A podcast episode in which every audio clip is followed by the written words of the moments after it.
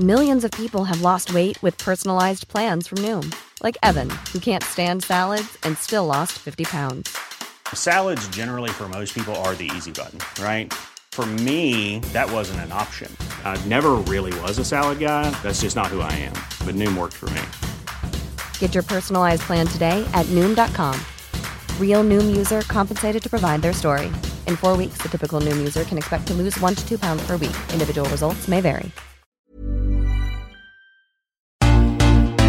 It's The Wonkhe Show. We're talking Scottish Highers results, admissions and clearing in a big week for the sector and young people around the UK as results are published. It does seem that there's been really clearly a disproportionate downgrading compared to upgrading. So 93% of grades have been changed down and 6% have gone up.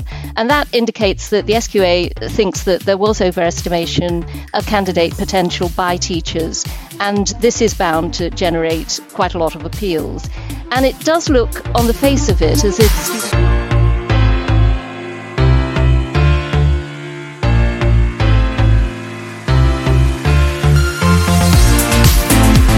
Welcome to The Wonkhe Show, your direct way into this week's higher education news, policy, and analysis. And I'm pleased to say this week's show is produced in association with UCAS. I'm Wonkhe's editor in chief, Mark Leach, and joining me to help unravel the yarn of higher education missions, I have three brilliant guests.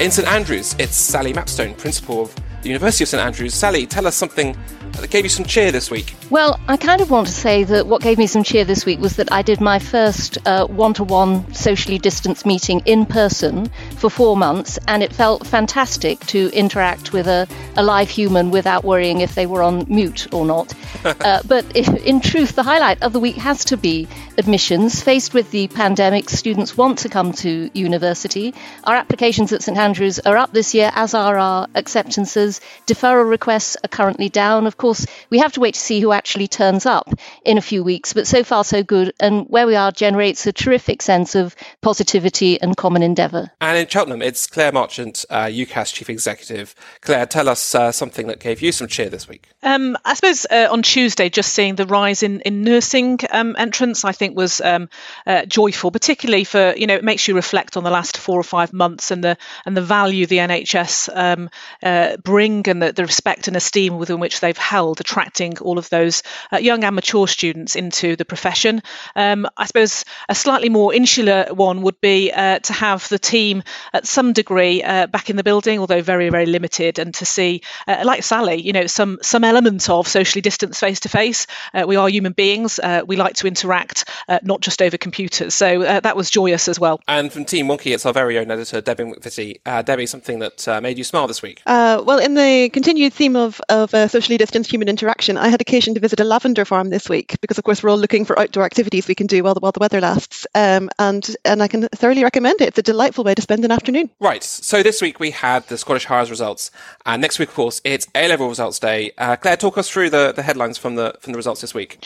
So I think you know Tuesday overwhelmingly uh, positive um, in the in terms of looking at the numbers.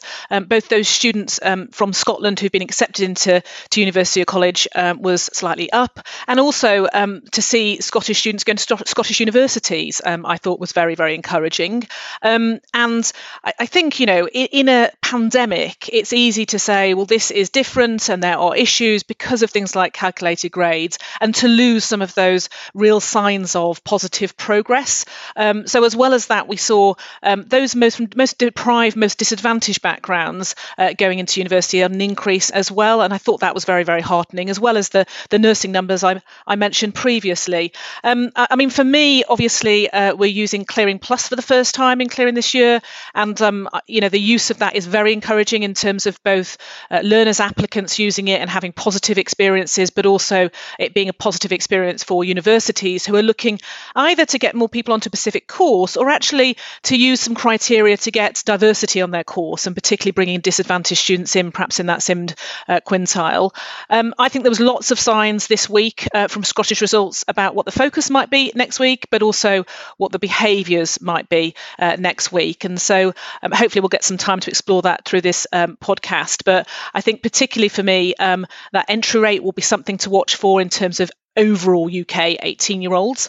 Um, I think uh, particularly uh, widening participation in its broader sense, and um, perhaps those from most disadvantaged, um, deprived backgrounds going into those most selective institutions will be something uh, to watch. Um, and use of contextualised offers, and you know, me and Sally have had lots of conversations about this in the past, and, and where Scotland are on this um, compared to the rest of the UK. And certainly, we will be encouraging that flexibility from universities and colleges, given that they know a lot more about a student than just the grades. So they know their, you know, elements of their background. They have a huge amount of rich data in the personal statement. Um, so I'd expect use of that as we move forward. So yeah, a very different year, um, but lots of positives I think this week that also bode well for the rest of the the clearing uh, period. And uh, Sally, uh, as Clare alluded to, SQA has come under quite a lot of fire for, for downgrading thousands of uh, students' predicted grades when it came to the, the moderation, um, and the criticism being that this is this has been a skew against uh, young people from low low income backgrounds. Can you talk us through what's going on here? So first of all, I, uh, overall, I do think it's great that we are seeing that people want to go to university and they still want to to go to university, and I think that is the headline message. It's a record entry rate for Scottish domiciled 18 year olds. I think we have to keep in view the fact that what we've seen is that there is this year an increased pass rate in Highers, and the higher pass rate has increased for the most disadvantaged pupils. And there are, as Clare said, more young people from disadvantaged backgrounds being admitted into a, a Scottish university or college. So that's up to nearly 12%. But yes, in terms of moderation, um, what we're seeing is is it does seem that there's been really clearly a disproportionate downgrading compared to upgrading. So 93% of grades have been changed down, and 6% have gone up, and that indicates that the SQA thinks that there was overestimation of candidate potential by teachers, and this is bound to generate quite a lot of appeals.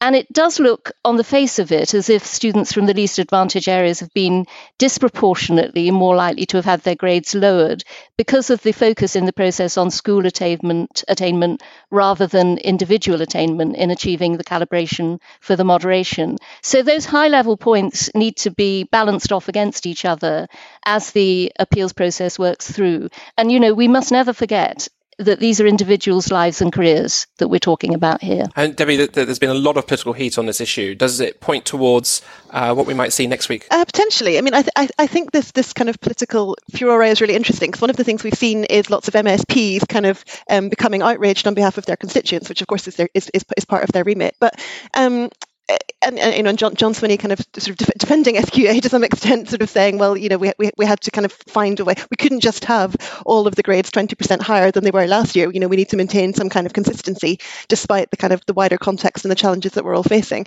I think, if anything, what this exposes, people are saying this is this exposes the scandal of the SQA um, making making making choices on the basis of school attainment. I think it would have been much more challenging for them to have made the choices on the basis of student demographic. So, um, if anything, it exposes the scandal of differential attainment um, that you know and, and the way that, that class and socioeconomic background influences that. And that's been a long-standing problem. It's something universities work really hard to address. And hopefully actually this this may um, refocus minds uh, more, more widely on, on how we might begin to address those challenges. I mean can I can, can I ask actually um, Sally because um, one of the things obviously we've, we've been looking at uh, the work that Scotland's been doing at admissions and one of the features of that is the publication of minimum entry thresholds um, which you know which which uh, you know we'll talk about later in the podcast as sort of as, sort of, as the rationale for that and why, why that's kind of helps to contribute to fairness in the round. But does it create an issue this year if, if you know, how much scope is there for universities to kind of use some of that contextual information to look at the individual students' uh, circumstances and to make a judgment about whether a student might still be qualified for entry, even if they have been kind of, you know, they feel they've been moderated down unfairly? Is that something that can still go forward? Yes, I mean, I can I can talk about this primarily from my my own institution because everybody will have will have approached it differently. But the thing about um, contextual is that we have set minimum entry requirements for every course at every university, um, calibrated in terms of what we think the minimum entry requirements should be for candidates who are um, contextually flagged. And in my own university, that will be a good half of the candidates who are applying. So that's a starter. But I think most universities also have very robust confirmation processes. Certainly at St Andrews, all our candidates were contacted by us in advance of the results to supply us with any mitigating circumstances um, if they thought they would be affected. So we could say that each applicant would be treated individually. Um, and, and from that perspective, really, not even one reject was released automatically without further consideration. And in terms of outcomes, every single near miss that we've had has been looked at by a panel um, in our admissions office. They've been looked at carefully, and where possible, they've been reoffered. So we've had a number of offer holders who narrowly missed out on their conditions. And in those cases, we will have offered them a supported entry pathway in year one. So we to date have not really been, uh, as far as we can tell, particularly affected by this controversy. But I think you'll find that that kind of careful attention to individual circumstances will be reproduced right across Scotland's universities. And I think it'll go a long way to actually mitigate some of the sense of injustice that, that, that students are feeling, because of course, you know, if, if the base, if if the, and, and, and, it might, and it may help to kind of reduce the, the number of appeals. If universities are being sensitive to, to some of those circumstances, it, it's uh, you know students may, may kind of decide to uh, you know rather than kind of waste waste time going, going to appeal if they're able to kind of take up a, a, a desired university place yeah. um, and kind of continue, continue on with their lives as planned. That that'll probably I, really help. I, I think that's right, and, and I we think should we have to, to yeah. hope that that will prevail. Yeah, yeah, and we should remember that obviously the appeals process and grounds for appeal looking to next week are very different in Scotland and England, and so it will play out very different. And, and the existence of an autumn series um, in England, you know, so so we, we might expect to see different behaviours next week in that regard. Mm. And this this, this year we, are seeing a rollout of, of Clearing Plus, um, and how have you seen uh, that that help um, unplaced students navigate their options so far? Yeah, um, so we obviously opened Clearing Plus on the 6th of July when we opened Clearing. Um, we have had um, a huge appetite from both uh, universities and colleges, but also applicants. Um, as we sort of sit here, well, certainly by close play Tuesday, um, the figures were around 26,000 courses um, in Clearing Plus, and we had a significant number, around 5,000 uh, applicants who've expressed an interest because that's the process they go through before a match, um, which says that there's a huge appetite for it, and you know a number of case studies um, giving really positive feedback on that process. I mean, I think the thing that I would encourage universities and colleges to do in using Clearing Plus, and I, I spoke to an institution just earlier this week, um, is some of the criteria that are available. So you might want to have some courses that have no criteria, but equally you might want to have some courses where you're saying actually for the diversity of the course, um, you know, we are looking for those from um, sim, you know, certain sim category or, or POLAR quintile one in England, you know, and so um, using those criteria to get that diversity on, on the course, I think, is important. But yeah, so far so good and great to see how customers are responding to it. You know, to have a personalised matching uh, service and to work so well over the last few weeks is really encouraging. Is, is, it, is it complicated though this year by um, the fact that some students may not feel they've got the grades that, that reflect their potential? Um, I think um, you know, as we it, it is going to be. I mean, one of the things that we've really ramped up over the last four months, and and some of you uh, listening will be aware of this, is um, the whole rich content around information advice and really trying to reach students in a way that is meaningful to them. And I think that the time uh, next week, this week, uh, for having uh, ways that engage particularly young people is really, really super important because they have a set of decisions that perhaps in a normal year uh, would have been slightly more straightforward. So, you know, the idea of an autumn uh, series in England, um, you know, whether the calculated grades affect, reflect rather what they think they should have got. Um, and so having, you know, the Facebook Lives where you have hundreds of thousands of students engaging real time with experts, I think is really, really important. So, so I agree with you, Mark. There is a more complex set of decisions, but if we can, between universities and UCAS, support them in a way that keeps them engaged, um, I think that they will they will feel that they are in the best hands uh, next week and, and thereafter. Um, I think having tools like Clearing Plus, um, you know, somebody asked me just last week, you know, are you are you glad you launched Clearing Plus this year? Actually, I think it's really timely for unplaced students. It gives them that potential to be personally matched, um, which I think, um, you know, everybody's nervous about new things uh, amid the the, the pandemic, um, but I think it's it's really timely and will benefit students uh, during the course of the next few weeks. Right. So far, university has not seen a significant drop off in expected demand, uh, supported by uh, UCAS research data. But of course, they've been working round the clock to prepare for all eventualities, uh, and we know clearing is going to be uh, particularly tricky. And we are seeing multiple media stories now about the possibility of a less than ideal student experience awaiting first in particular when they when they arrive at university. Sally, I'm, I'm keen to get from you what signals you're you're picking up from prospective students about how they're making these sorts of decisions, and and I guess how you're preparing for that. Yes, so all the signs at the moment continue to be that students want to show up at university. For us and for all the universities that I'm in touch with, numbers look pretty good across all fee statuses. Uh, remember that um, for this year, anyway, home fee status in Scotland is EU as, as well as Scots. Um, and they're looking good in terms of, of both applicants and now acceptances. And while we're at it, actually, Mark, um, in terms of returners as well as freshers, we shouldn't just think about this, I think, in terms of admissions and, and app- applicants. Um, but as you said, universities, including my own, have been le- leaving nothing to chance. We have really significantly increased our conversion activity with offer holders trying to secure the, the 2020 entrant cohort. And our admissions teams, our academic schools are indeed working round the clock for what is effectively about the sixth month running. So we've been doing one to one virtual meetings with applicants in all time zones. We've been doing talking head events, ask me anything sessions, live chat conferences, um, live Q&A with academics, sessions with student services, sports careers, etc. We also do what in St Andrews are known as Bejant events for freshers, which this year has meant virtual receptions in, in the US and in India. And all of these are designed to establish a strong sense of relationship and connection with incoming students, which is important. But they also address the fact that we recognize that students will this year be particularly needing information, detail, reassurance, and guidance. And it's it's that job, it's our job to provide that. And it has been a full team effort. So we're all very exercised to convey that we thought about what the experience will be like, that it will be safe, that it will be supportive, that it will be academic, and where possible, it will be fun. And you'll probably want to ask me a bit more about that. And that's the more necessary because, of course, some students won't be starting with us in person. So um, uh, we are making it clear that any student, certainly at my university, entrant or returner who wishes to start remotely rather than in person, what we're saying is that they require permission to do so. That's how we're running it. It's it's it's a bar they have to cross, but they have to give us some information. Other universities may approach this slightly more permissively, but we can already see that some students will have to start remotely due to current restrictions, due to travel delay in processing visas or or health restrictions, for instance But across the piece, we've all been working really hard on getting ready for this and on thinking about the, the different nature of the experience this year. I mean, I take your point, it is going to be different. But if you had the choice, stay at home and have a year in which you weren't quite sure what you were doing, or come to university, get on with your life, meet your new peer group, do something different, challenge yourself, even if you have to start remotely and then come later. Well, I think if I was um, going to university, I know what choice I would make. I, I very much hear what you're saying, Sally, and I and I absolutely don't fault universities who are kind of who are really working hard to forge those connections with their with the kind of incoming students and, and returning students as well, and and build that kind of sense of community and belonging. I mean, it's it's absolutely the right thing to do.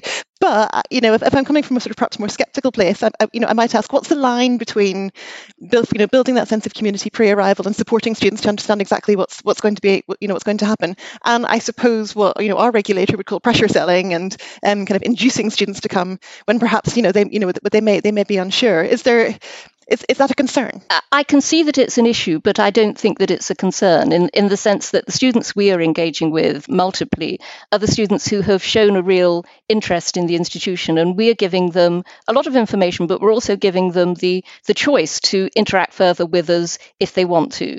Um, so that's their, that's their choice to do so. And in large part, they do want to do so. And I think this is in part, we've all seen this, I think, through the pandemic, that people have been really hungry for information, for fact, for detail, for things to focus on so that they can make the informed cho- choices about, about what they wish to do, where they want to go. So I think you're engaging with a group of people who have already shown a willingness, A, to consider university and B, to consider the university in question. So this isn't about, I think, providing inducements. It's about providing information, and that is a very different and very necessary thing. Yeah, I mean, I certainly think the, you know the best universities. Um, Sally talked about a relationship and a connection, and that is often uh, formed from engagement rather than just one-way transmission. So that you know students have an opportunity to ask questions about whether it's the social life or the academic experience. Um, and we know from the work we did with YouthSight during the course of lockdown, actually students, if they get that personalised engagement, it will influence. It's a major major determinant of them choosing a firm choice. So I think there is something about don't underestimate the ability to make a choice and make quite a mature choice, um, even from students who are 18. Um, if they get good engagement, um, they they will um, take note of that, and it will influence their decision making. So everything we've been talking about so far today uh, is against a backdrop of of wider planned reform to admissions uh, Debbie, what's going on? Well, uh, at the start of lockdown, one of the things that happened was that the two parallel reviews of admissions that were going on in England were paused.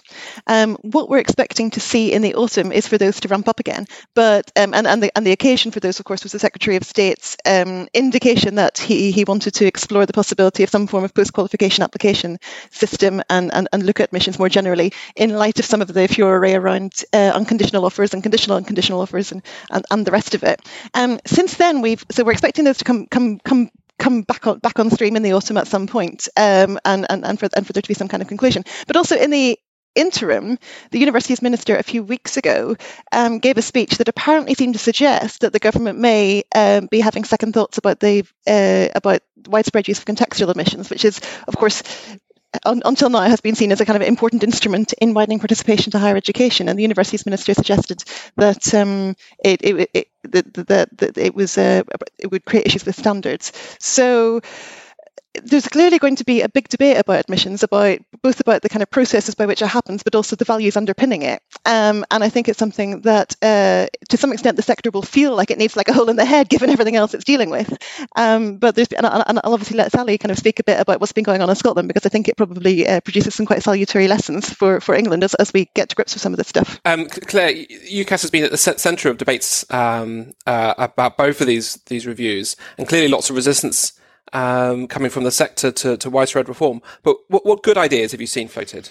Well, certainly, I think um, the the not presenting it as a binary debate is is the key thing for me. And when you get in that middle ground, there is some really interesting stuff. So, you know, it's not a no reform or post qualification admissions. There's a whole load of models in between the two um, that potentially wouldn't require the sort of upset in the secondary education landscape and taking of exams and marking exams, etc. That would address some of those issues around predicted grades and unconditional offer making that Debbie was referring to. And I think that's that's the interesting space. Um, now, whether that's a sort of post qualification application offer making, where effectively a student does um, the application before, but we wait until qualifications to take offers. Um, that's one model in that middle space. I equally think um, it's it's important as we as we reform the whole um, admissions to HE as we consider the different groups of applicants. So very often the debate has been focused on UK 18 year olds. And actually, we have international applicants who have qualifications taken and given at different times. We have a whole cohort of mature applicants who already have their qualifications in large part. And so, catering, whatever model comes out, whatever reforms we bring, has to cater for those as well. And what we need to, I suppose, bear in mind is not having too many, there's always unintended consequences, but not having too many unintended uh, consequences from any model. Because what we don't want to do is the very individuals that are most disadvantaged, that perhaps don't don't have as much teacher or parental support, um, then being disadvantaged and left alone uh, during a key decision making point in the middle of the, the, summer holidays, or conversely being left for months and wondering what to do. And we have a drop out off of those disadvantaged students that don't don't get to HE. Um, and I think you know on uh, my, my, final thing is on a journey to whatever we go to, be it post qualifications of some sort, admissions. Um, I think there's a huge amount of reform we can do in the meantime. So, you know, self release was last year. Um, that digitised that experience for applicants, made it easy for them. Clearing Plus this year in terms of matching those unplaced applicants, which will benefit, I'm sure, massively um, our widening of participation. Um, things like publication of actual entry grades, um, which again I think will help um, those most disadvantaged, is something we're look, working with the sector on to, to introduce in the 2021 cycle. I think the personal statement and reference um, you know, reforming those in some way, um, I think is definitely something the sector has an appetite to do. So making the reference much more personal to the individual than about the school is something we've had conversations about. So I suppose, you know, I'm, I'm interested in the the in between of that binary no reform versus post qualification missions. What are the models in between, and what's the reform we can do leading up to that that model? So, Sally, you've been leading a group that explored admissions in quite a lot of detail in Scotland as part of the WP agenda. What do you think England can learn from that? Yeah, it's a very interesting question, Mark, because the, the English sector and the Scottish sector are in many, respects so different from each other. Uh, but there are things that can be learned, I would say. The fact that the Scottish higher education sector is relatively small and contained, 19 institutions, has enabled it to organize and present very consistent messaging in a way that is beneficial both to candidates and to their advisors and their, their families.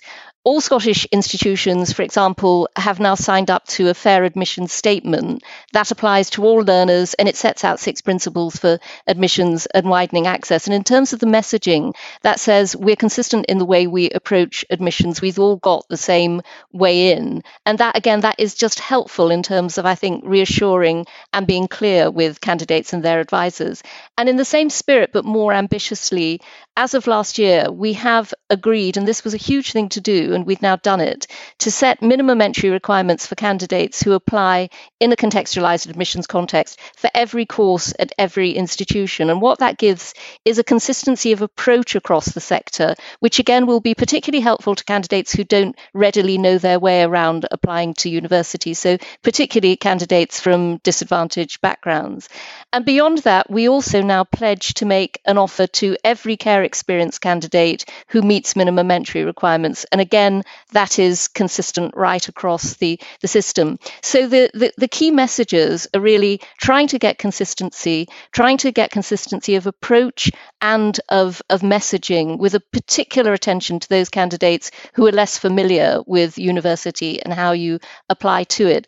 And I think there are learning for, points there that the the English sector can take on board, even though it is big and distributed, because they're high level points about how you communicate and how essentially you you focus on making things as transparent um, and as consistent as they possibly can be for candidates in particular. Debbie, uh, this, this point about contextual admissions seems really key. Do you think we should take seriously that uh, the implication that the, that the, UK government is, is moving ahead, moving away from um, thinking about it in that way?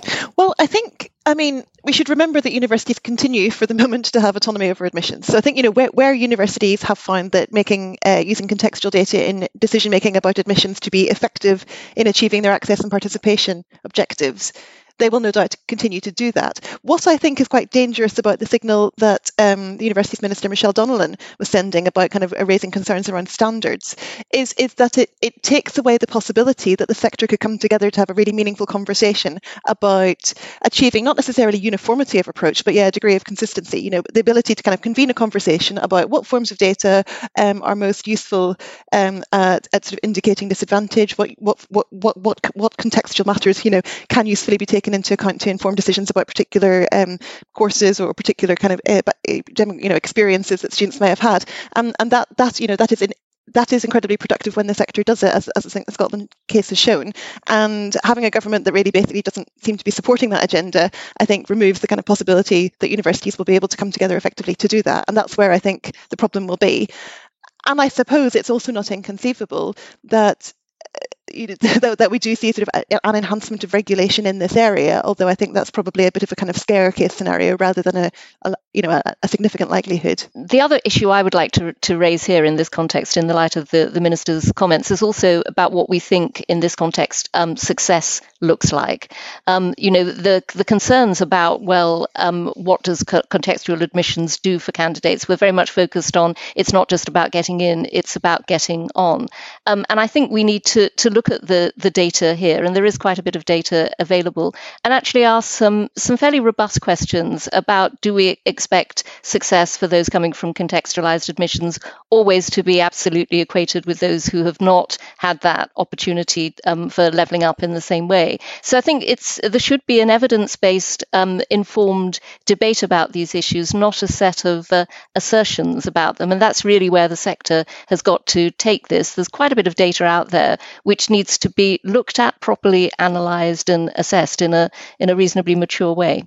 I think also the thing for me, I worry about a public narrative that suggests that level three results, normally meaning A level results, um, when you know in, when, when it's talked about in, in, in these debates, is a you know, is, is the sort of sole and most robust indicator of future potential. You know, it, it is a very useful indicator, but it is one indicator. You know, and and and you know, we've we've done, done some work on the site with our friends at DataHE about the kind of robustness of predicted grades, and I mean, they're all in. You know, all, all these kind of measures are indicating something about the student, but of course, there's many other things that that you know come into play in making that judgment. And, and I and I worry about a, a public narrative that says, well, if you didn't get you know X number of X scores, you do not deserve a place at X university, because of course it's much more nuanced than that. And I think it's also about uh, and, and and you know the, the best university college will do this is working back into the secondary education space because we know that these gaps in attainment start as far back sometimes as early years. You know, never mind different key stages along the way. So the more we can do to close that gap earlier on than the point of 18 year olds, I, I think the better.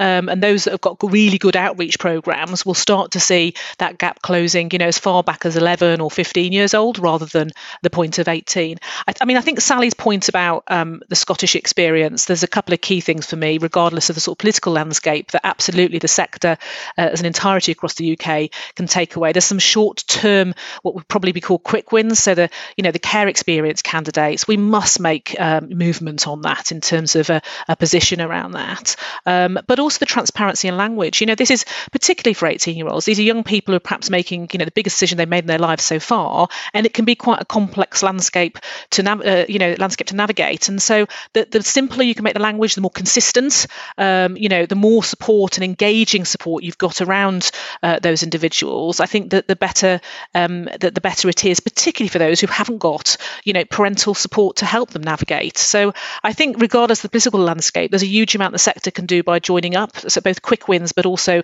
longer term things around, uh, you know, language used and consistent language and key principles that help those students navigate. And, well, Clare, I'm interested to get your take on um, the other part of the UK government's objectives, which which is about um, steering students away from from what they call low value courses, um, which basically we take to to, to mean um, not delivering employment outcomes that they think are appropriate. Um, how much do you think we, sh- we should be steering student choice in that way?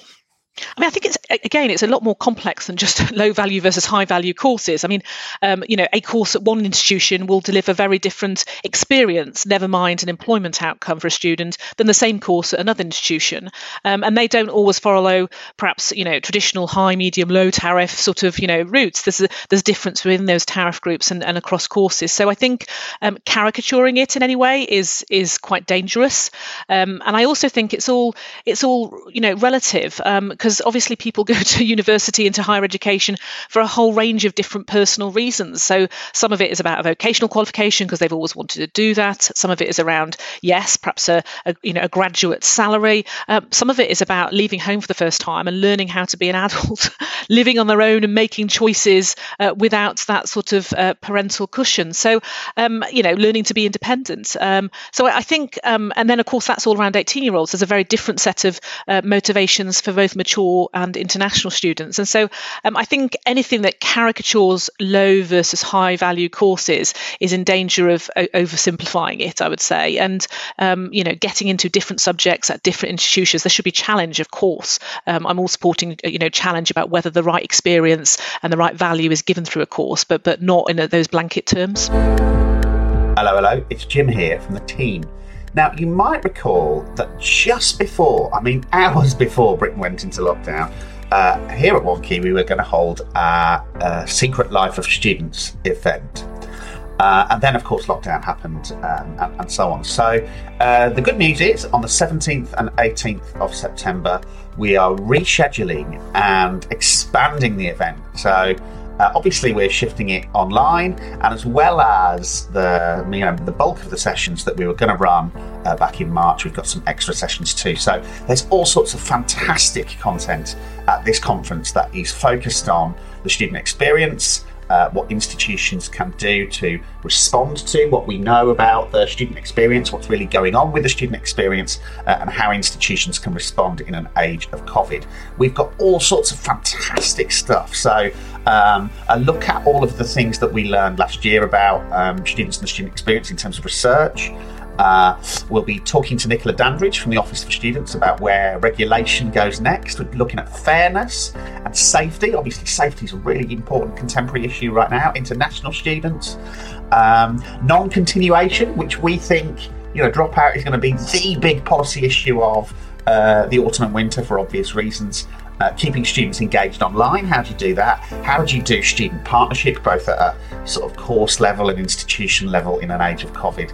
And free speech, pandemic politics and the student experience. Where will all of that go next? An essential event if you're working on policy or delivery for students inside higher education. For more detail uh, and to join us uh, online on the 17th and 18th of September, just pop along to wonkhe.com forward slash events and you'll find all the details there. And finally, I think we need to talk about WP, uh, widening participation, because it clearly looks different this year. Um, WP teams have done what they can remotely during lockdown, but there's been lots of pre application activities like summer schools that, of course, couldn't have gone ahead um, this year. So, what do you think all of this means for university missions in the year ahead, Clare? Um, I suppose the first thing to say is I think it's not just about the 2021 cycle. I think, you know, the pandemic has far reaching consequences, probably nearer to five years than just one year. But in terms of um, the year ahead, you know, as we know at the moment, you know, the consultation from Ofqual came out earlier this week and doesn't indicate at this moment any particular change in structure of next year. Um, so I think that is helpful because I think uh, the more normality and stability we can bring to next year for students, uh, the better. Um, I do think, and we've done a lot of uh, survey work with what are currently year 12, it will be year 13 students uh, next year, is that, you know, they've gone from uh, probably the three or four weeks before term closed uh, mid-end July, not having, you know, any teacher contact in any way. At least a third of them we know had no teacher contact in any form. So feeling, uh, uh, you know, very worried and anxious to having a little bit more as those uh, first weeks in July kicked in, um, and so feeling more supported. Um, we've certainly done a huge amount in terms of things like lesson plans and stuff to, to to teachers to try and get them back on track in those last few weeks in July. Um, I I, my, I go back to we have to as they go into year 13 provide them with really, really um, engaging material to get them excited about their next step in life. Um, and um, that's a responsibility of us at UCAS. It's also a responsibility of individual universities, the sector as a whole. Um, and let's not kid ourselves, that is not going to be in the usual way that we might do that. So the idea of busloads of students turning up to um, events, certainly for you know for, for the, for the next few months, um, is is very difficult to see. So how do you make a, a much richer offer around a virtual experience that's high quality, um, that feels different from a perhaps a face-to-face event? How do you make an open day feel very, very different? Um, how do teachers support students they might not be seeing, uh, you know, as much of the time as previously, or might have to get up very quickly up to speed around an October 15th application deadline, and similarly for January the 15th. So, I think there is something about us thinking of this as a, a, a multi-year problem that we need to just all up our game on and um, and think about the information advice we give teachers as well as students, because teachers we know are the most brilliant conduit to get to those uh, students, um, but particularly for those going into year 13, uh, thinking about how how we reach those in new and innovative ways. Um, but we're quite excited. You know, we've had a huge amount of work. I always believe uh, don't try and do everything yourself. You know, work with partners, and we've done a whole load of stuff with the BBC to try and get that content out there that teachers, parents, or students themselves will will will inspire them. You know, for the next stage of their lives. And, and Sally, from, from universities end, I'm, I'm interested in, in what you can do to help support uh, this cohort of students, um, uh, particularly to demonstrate their potential. Yeah, because yeah, because there's a pandemic going on, and it's, yeah. it's yeah quite and it is it, it is it is so important this question and I, I really want to endorse what clare has said and say that that universities need to to learn a lot from institutions that are sophisticated in the way in which they they engage with as Clare said, a, a high quality virtual experience. So we're thinking a lot about this, all of us. You know, there's online, but there's also remote and real time, which can be a, a very powerful way of, of giving the student the sense that okay, you're not, you know, you're not here now, but this is what it's what it's like. So we've got to get sophisticated in reaching out through these virtual worlds. We've also got to see the opportunities that they posit occasionally, particularly for for students who might have found it hard to travel in any event, giving them a a, really powerful and positive virtual sense of what, say, universities in Scotland are like, delivered with a, an even greater attention to quality than we might have done before, is an opportunity that we, we need to be able to, to take. But beyond that, it's also very much about building confidence, building experience, giving students those and, and potential applicants those way the ways in and that will involve a lot of building up of things like mentoring schemes and um, virtual summer schools and things of that sort. So there's a, a, a huge amount of work uh, taking place of this nature. But of course, we've also got to think uh, about the sheer practicalities of those from disadvantaged backgrounds who won't necessarily have the equipment, the ready technical access that they need. And this is where universities need also to be working with schools to look at how they can help in, in that respect as well. We, do know from students that the, the most powerful inspiration for them or to bring it to life is talking to peers. And so, to Sally's point, you know, universities being able to put ambassadors, um, you know, we, we run the, the scheme with uh, with Unibuddy to, to get that peer to peer contact. You know, this is what it is like to study this course at this university. This is the experience, these are the challenges, these are the opportunities, is exceptionally powerful. And universities and their outreach programs can do a huge amount in this space.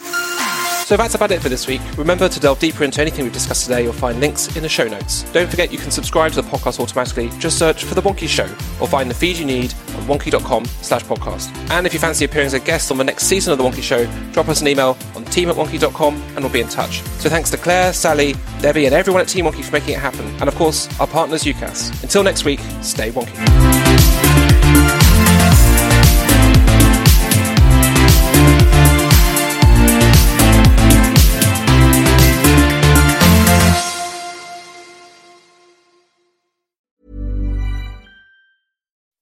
When you make decisions for your company, you look for the no brainers. If you have a lot of mailing to do, stamps.com is the ultimate no brainer. Use the stamps.com mobile app to mail everything you need to keep your business running with up to 89% off USPS and UPS. Make the same no brainer decision as over 1 million other businesses with stamps.com. Use code PROGRAM for a special offer. That's stamps.com code PROGRAM.